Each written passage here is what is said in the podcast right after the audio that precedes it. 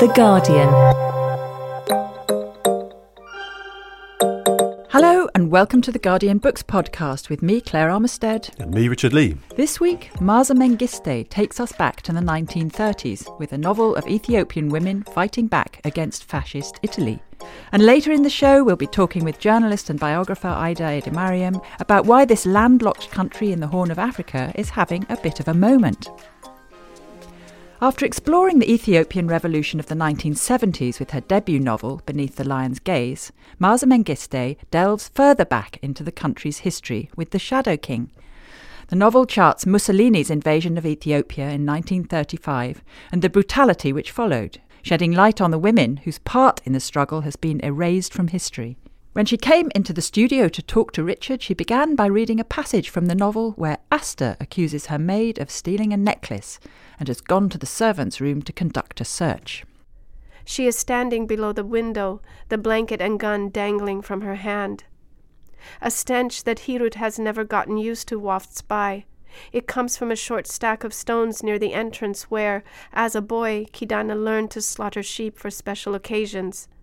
Beneath those stones is a small shallow ditch where blood used to flow. That's what you smell, the cook said to her when she first arrived at the house. It's the rot of blood. You'll get used to it.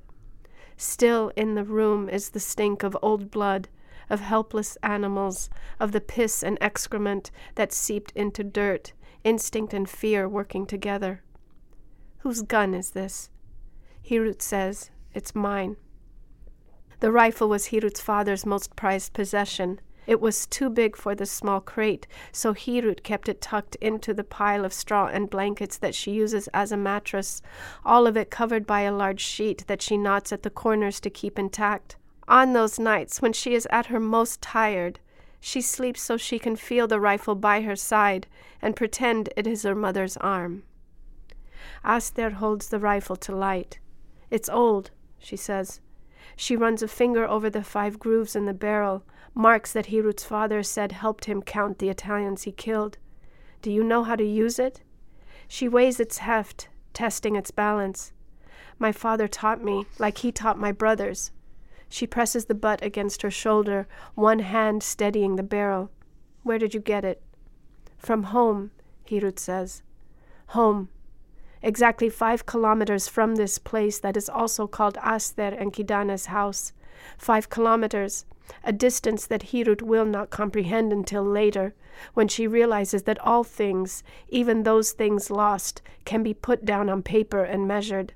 What she comprehends standing at the threshold of her tiny room, staring at Aster, is that even if she could run back at a fast sprint, it would not decrease the distance separating her from the plot of land that holds her parents' bones. She is far from home. Far from home, indeed. Thank, thanks for that. Um, so, where did this story start? Why did you want to tell the story of the women who fought in the war between Ethiopia and fascist Italy? When I, you know, when I first started this story, I had no, I really had no idea about the women who fought in the war. I was initially going to tell the story of the war as I had been told it by family, by friends, just by common knowledge in Ethiopia. And that story was a group of fighters gathering together, an army in Ethiopia rising up to confront one of Europe's most technologically advanced militaries at that time. I imagine them men because that's all we ever talked about. Soldiers were men. Um, people who would point out people who had fought, they were all men. Um, I didn't know as a child that there was any other possibility in war or in fighting. And as I grew older, I w- had been so inspired by this story that I had a feeling when I was even thinking about writing that this was a story I would like to put down on paper. Once I started researching this to actually write it, however, um, I started finding small bits of information about women, women who were more actively involved than I had thought. And then I would find a photograph here or there. Then I would find a headline and then a newspaper article. And I thought, why didn't I ever hear about this? Because when you stopped to look, there they were all along. All along and we had forgotten because they had been written about. They had been documented brief in brief moments. and I I I turned this book around. I started revising, editing, rewriting everything again, and moved along. It took several more years of writing, and then when I was almost done with it. Um, I happened to be on a last minute research trip in Ethiopia, and it had been a road trip. So, my mother and I were driving with a cousin of mine for about nine hours through the hill highlands of Ethiopia, talking about the book, stopping at different places that I needed to look at. And it wasn't until we came back to Addis Ababa, we came back home. I'm telling her about other research, and she just casually mentioned that my great grandmother had been in the war. I just remember it was one of those moments where you, I was truly stunned at the information that just fell in front of me, and so casually. Uh, she just I said, Why didn't you tell me this before? I have been doing this for years. and she said, Well, you never asked. Um, and that was also something that I hadn't thought to ask. Was this in my family, even as I was researching? I never knew that that was a question to ask. Um, now I do. Now I'm asking everything I can think of, but I had no idea at that time.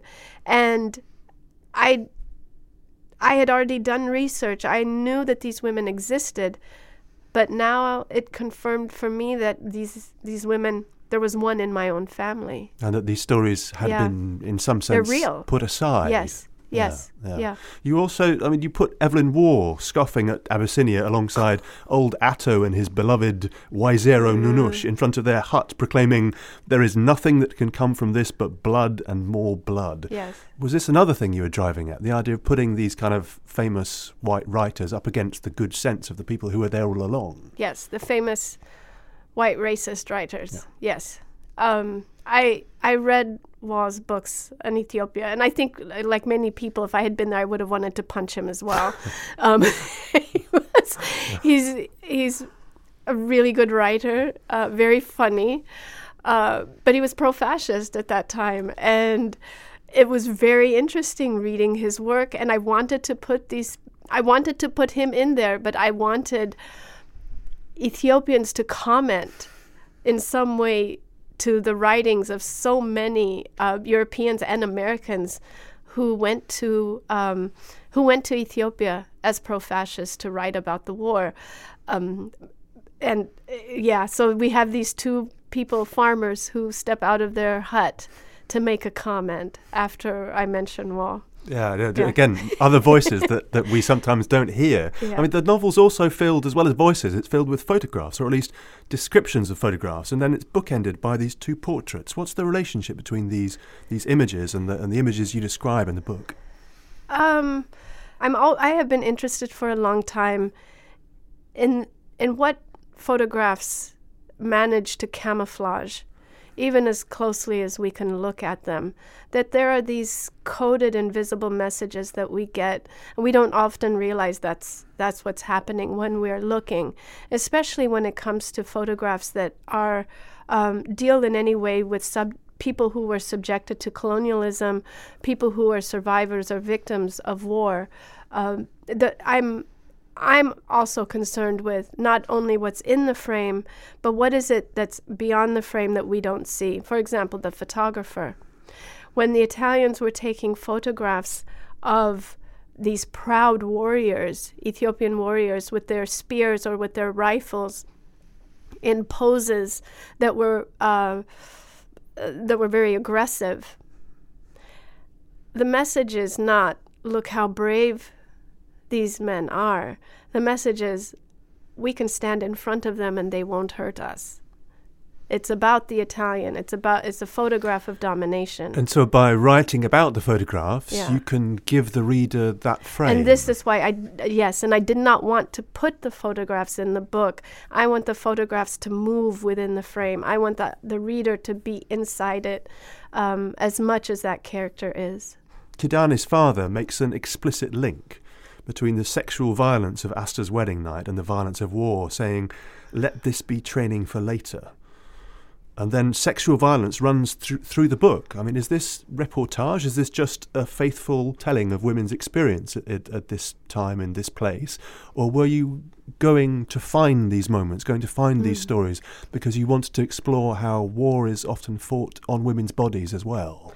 Well, I think we know that from centuries of war that w- women are both contested territory and trophies that when an enemy goes into any any conquered space, the first thing they do is take the women and the girls or rape them as a sign of power, as a way to um, truly infiltrate that land. So I think we've always we have known that, but I um, in that scene with Kidane and Aster and this idea of spilling blood and then spilling blood as a warrior. That it's that I I'm looking at manhood. I am looking at what we think makes a man and how boys are raised to become men and the lessons they're taught. And usually as teenagers or as young men it's about sex and then as they got get older, it's about war and aggression. Uh, but, but you say that again that the that it's a it's a well known fact yes. that that war and violence against women are in, inextricably linked. Yeah. But it seems to me that in the stories that you thought you were going to be telling at the beginning, those stories might not have been heard. A simple These story of, of, a oh, simple yes. story of he- heroic rejection of the of the colonial invader doesn't necessarily have space for that. Exactly, but and this is uh, you know this the stories that I was growing up with, I learned as an adult very quickly when I was starting to research this, I don't know anything about this war. As you're saying, there was no space in that telling for these moments that were less than heroic, but very much about the kind of aggression that someone needs to confront an enemy, supposedly. Mm.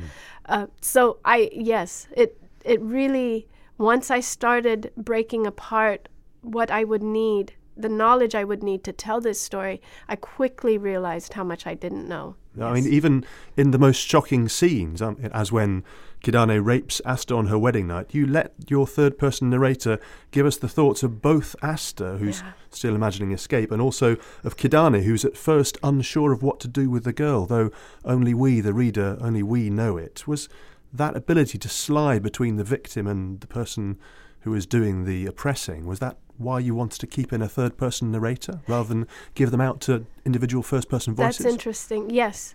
I want that f- I wanted that that freedom, that malleability to move from one to the other. I mean, you even draw connections of feeling across the most stark divides. I mean, you have Aster facing that horror of her wedding night, telling herself there is no way out but through it, and then you have Ettore, who tells himself there is no way but forward when the telegram arrives and he's facing arrest. Oh, uh, indeed, Fucelli, your, your, your colonial bad guy, the, the, the man at the heart of the book who is bad through and through and through, tells his soldiers almost in the same way. He shouts, There is no way but through it. There's no escape but forward. Yeah. I mean, that's you're giving them literally the same words. Yes, that for me was was at the heart of the book. This idea, uh, what is a soldier? What is a fighter? But someone who barrels through whatever opposition is in front of them. But I wondered how that mantra could be complicated each time someone different said it in different situations. After all the violence in the book, after everything that Hirut has gone through, in the final battle she finds some sort of peace almost as she sprints along alongside Aster, the woman who beat her almost to death, and alongside Kidane, the man who raped her. Is this peace, this kind of hmm. feeling of connection? Is this how trauma can be healed by coming together despite everything that divides you against hmm. some common enemy? That's very interesting. I don't want to give too much away. I think after that scene, something else happens um, in that last battle. And there's a different kind of peace that, that Hirut encounters. Mm, which yes, is right, that's not the end of the book, of yes, course, and she yes, reaches a different place. But I'm just wondering if that moment tells us something. It does. It's interesting that you you mentioned that scene because also when I when I think of that moment, I won't say very much more, but I also think of uh, who else that she will encounter just a few minutes after that, which is Ettore, and Aklilu is also present in those moments. You're right And alongside her. Yeah. Yes, and that he seems to be more central. She's not done yet with Kidane, as we know. Um, so it's I don't know if it's a piece, but there is something there because Aklilu is next to her. Yes, I wonder, have the rights been sold in Italy yet? they have. What do you think Italian readers are going to make of this book, a novel exploring their shameful expedition to Ethiopia? Uh, I was recently in Italy uh, for it. It received a, an award, and uh, that will help with its translation and publication. And one of the judges said that when the the group of judges, the jury, read this book, all of them recognized Fucelli and recognized that character as someone within their family. And the man and mo- the monster. yeah. And also that they really, one of the other people they thought of was Salvini. Um, and they they felt that this is this was a book that needed to be published in Italy. So we'll see what happens. 2020 is the pub date, sometime this year. Um, I plan to go there at that point. We'll see. I'm I- I'm I- very interested. I to see um, the kinds of conversations it might raise. Are you bracing yourself a little? A little bit, but you know, there's been so much support for me from Italians as I was writing this book. So many Italians have come forward to share stories of their family members who were in Ethiopia or in East Africa, and they've been so helpful to me. Um, I think that's also going to be part of the process with with it being in Italy. You think it's a story that needs to be heard there, particularly Yes, now? yes, I think. Yeah. I'm wondering, kind of, what's next? Is there perhaps a novel which explores that impossible thought the chorus imagines Mm. on Aster's wedding night, when the the, the, the thought of, of of the girl mended, of Kidane Mm. stepping beyond the reach of elders and all who advise growing boys on the perils of weakness. Yeah. Maybe a novel that would explore how a mother could stand at the foot of the stairs and try to catch her daughter who's Mm. trying to escape, or or what happens to men who who to make them do these things. there's that's a whole other world to explore. I feel I've done it here with uh, Kidane. I'm interested to see um, the conversations that that might start with people who are raised with certain obligations. Uh, but I, I've done it here. I'm I'm really looking to move move beyond 1935 now. That was Maaza Mengiste. The Shadow King is published by Canongate in the UK and W.W. Norton in the US. After the break, we'll be talking about some of the other literary riches of Ethiopia.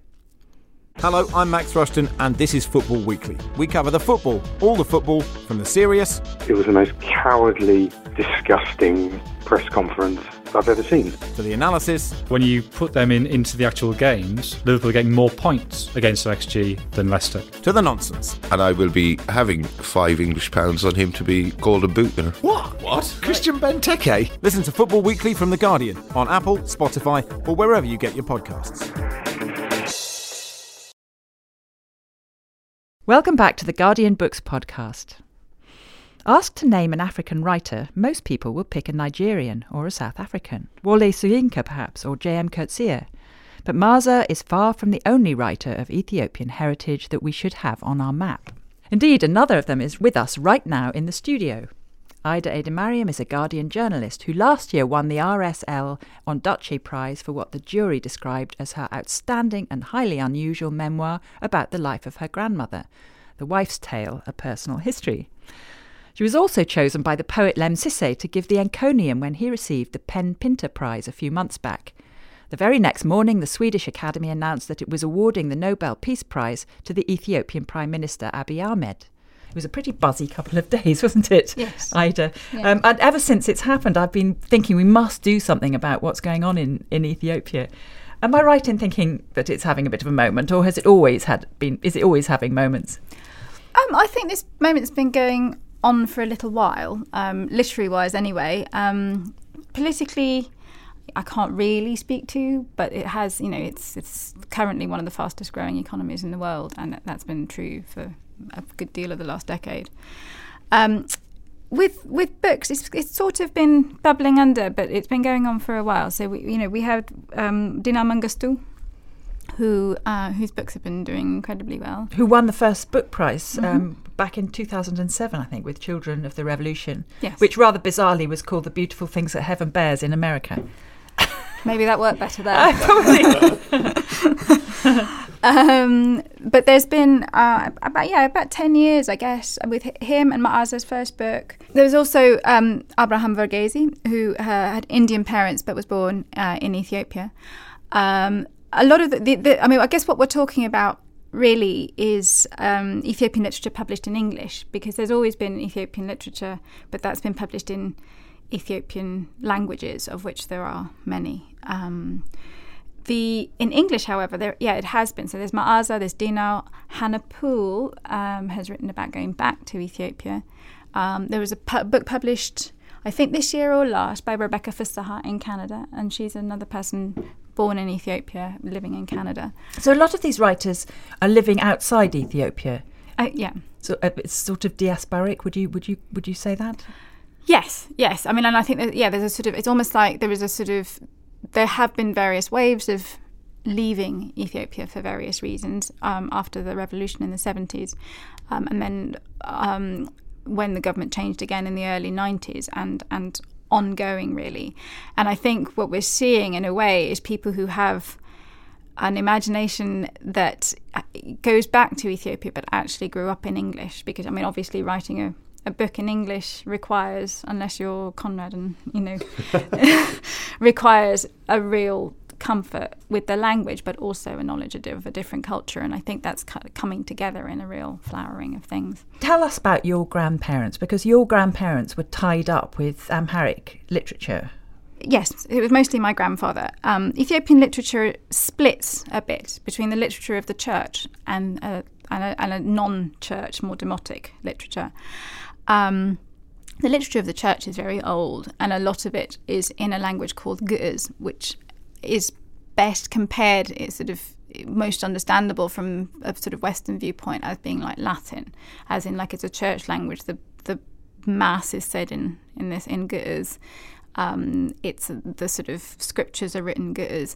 The the people who come to church don't necessarily speak it at all. Um, and he was a poet in that language, um, and that poetry is is called Gani, and it's an extraordinary.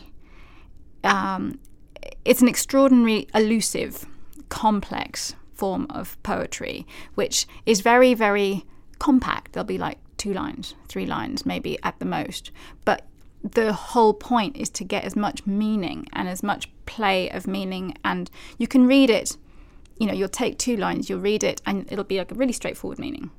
And then it'll be like, you know, in praise of the emperor or something. And underneath it will be a really complicated political dig.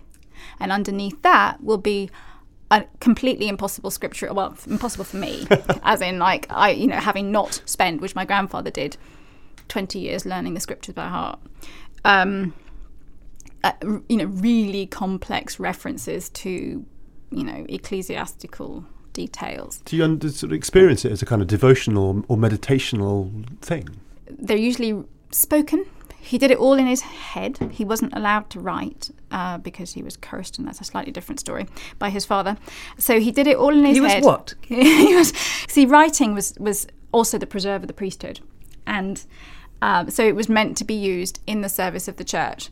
Except that you could. There was a sort of, you know, if you were sort of a fairly naughty teenager, you could also try and do these scrolls, which you thought you were, you know, had sort of magic properties, and it was seen as a total misuse of a quite a holy. So his father caught him doing this and said, "You will never write again."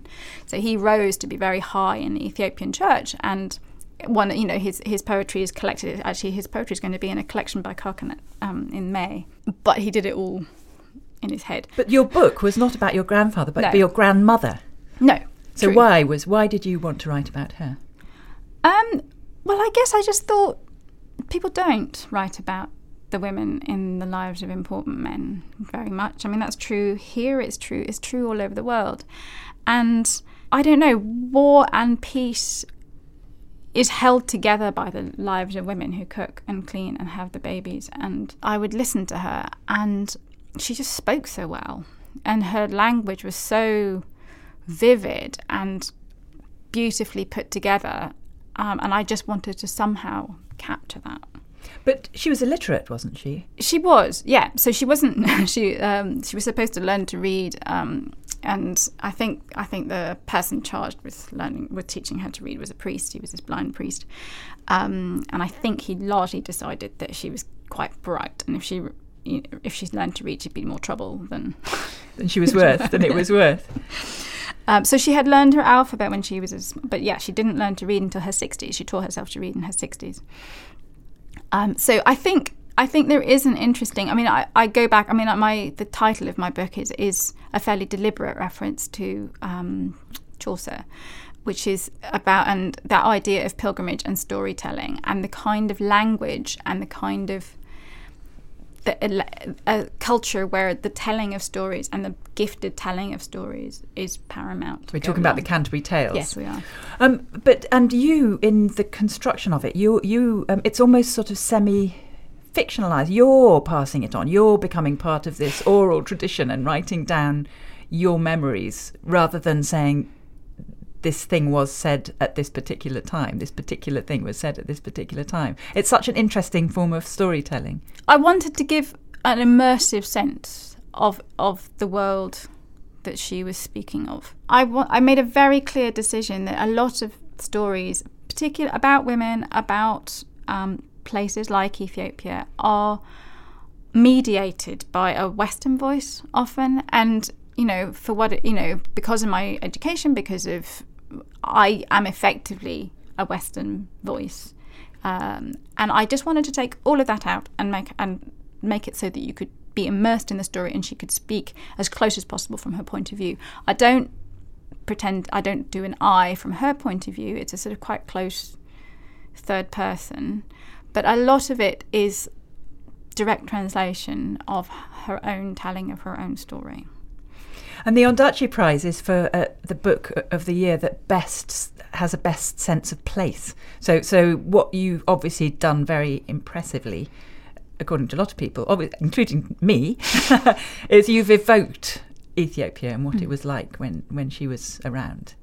Yes, no, I, I, I put a huge amount of effort into that because I wanted to give a sense of Ethiopia as present as possible, what it felt feels like, what it looks like, what it smells like and tastes like, um, and to, you know, partly as a as a sort of writing decision because it puts you in if you you your immersion in a pl- is, is just quicker if you can feel and taste and see and, and smell.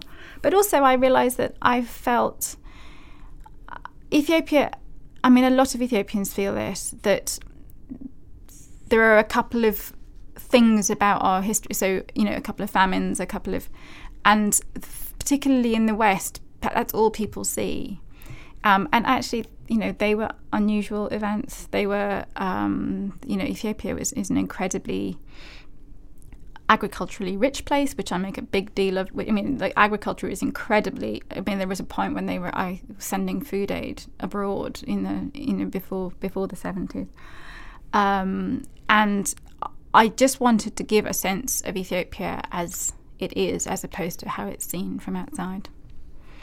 Now, I mentioned earlier on, I mentioned Lemn Sissay, mm-hmm. and uh, Lemn is another person who, who is actually British, but mm-hmm. and he was adopted in this country, had very troubled adoption um, life, adopted life, which he has written about in his memoir, My Name Is Why. Um, but he he found that his parents were he actually tracked his mother down who who, who is Ethiopian.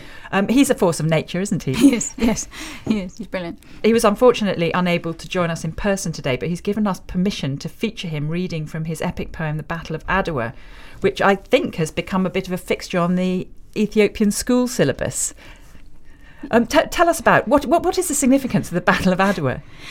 It is it is absolutely central to the way Ethiopians think of themselves um, because it is a point in our history where um, in 1894 Emperor Menelik signed a treaty um, with the Italians in which the Italian text did not match the Ethiopian text. and the Italian text ceded basically most power to the Italians. He signed what he understood, which was in Amharic.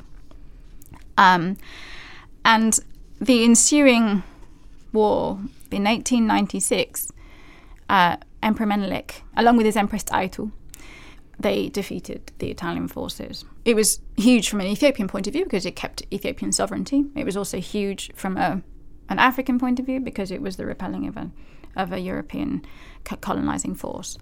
So let's listen in to Lemn reading a little bit from that. The Battle of Adwa, 1896. Preceding Adwa. Remember this the Europeans carved up our homes with bloodthirst, not because we were the third world, but because we were the first, because we held gold in our hearts, because we had diamond for eyes, because oil ran through our veins and a blessing hung in our skies. Remember that when they scrambled in the conference in Berlin and callously carved Africa, searing each African's skin, it was not just because of their greed or need to sow seeds saturated with sorrow, but because through Africa's greatness they envisioned their own great tomorrow. The wonderful Lemn Sissay there reading from the Battle of Adwa. If you want to hear the whole poem, you can find it on YouTube. Incidentally, it was filmed by another Ethiopian star, Aida Muluneh, whose fabulous water life photographs are touring the world. Catch them if you can. And that's it for this week. Next week, Alexander Boxer will be looking back over the history of astrology and revealing what it tells us about the past and future of science. If you have any thoughts about this week's episode, get in touch on Twitter at Guardian Books or on the podcast page.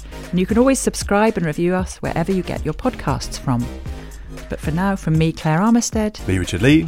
and our producer, Esther Opoku-Gyeni, thanks for listening and goodbye.